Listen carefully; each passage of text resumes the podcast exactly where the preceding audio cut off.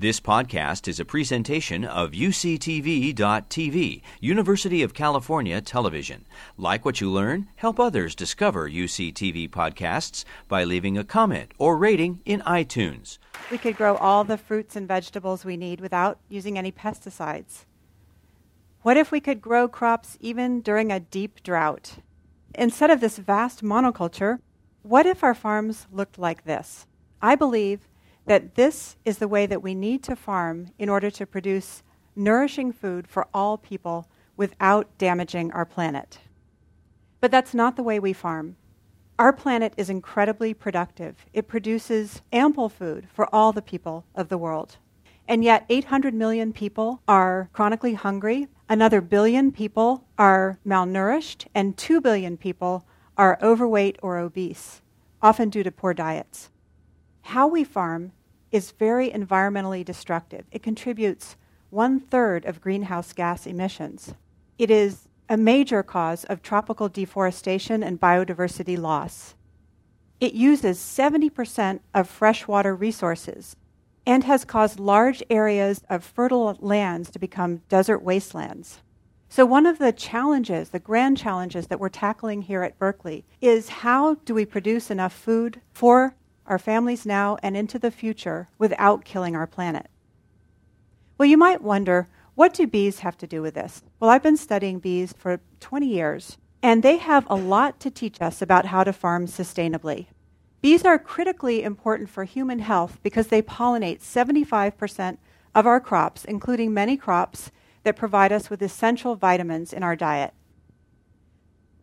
So, our research at Berkeley has shown that when we have different pollinator species on our farm fields, including domesticated honeybees, but also other wild pollinators, then we get enhanced crop yields. And we found this to be true for many crops in many regions of the world and on both small and large farms. But bee populations are threatened due to various reasons around the world. And one of the reasons is the way we farm itself.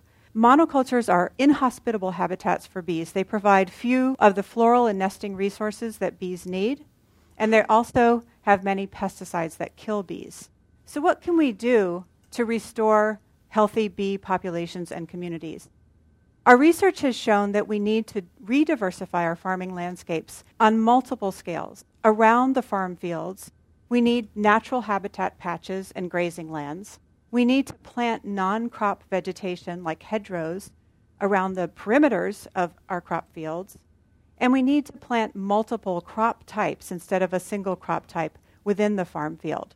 These diversification tactics across scales are called a diversified farming system, and they together support healthy and abundant pollinator communities that provide crop pollination. There is growing evidence that other key inputs that farmers need, including nutrients, water, fertile soils, and pest control, are also contributed by diversified farming systems.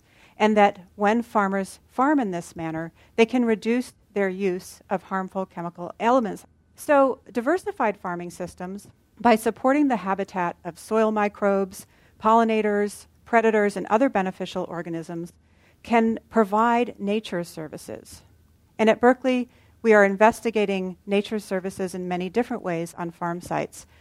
We're also investigating what are the social, policy, and economic innovations and opportunities that we need in order to try to transform our landscapes into ones that are more diversified.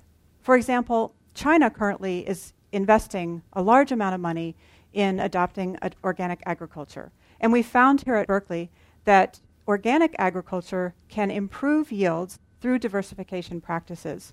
So now we're partnering with Chinese partners and looking at ways that we can improve organic agriculture in China through diversification. So it's a huge challenge, but I'm hopeful that by diversifying industrial agriculture, we can reduce its environmental impacts. And that by diversifying subsistence agriculture, we can improve yields and thus help to lift people out of malnutrition, hunger, and poverty. And so you see, the bees are showing us the way. Thank you. You've been listening to a podcast by University of California Television. For more information about this program or UCTV, visit us online at uctv.tv.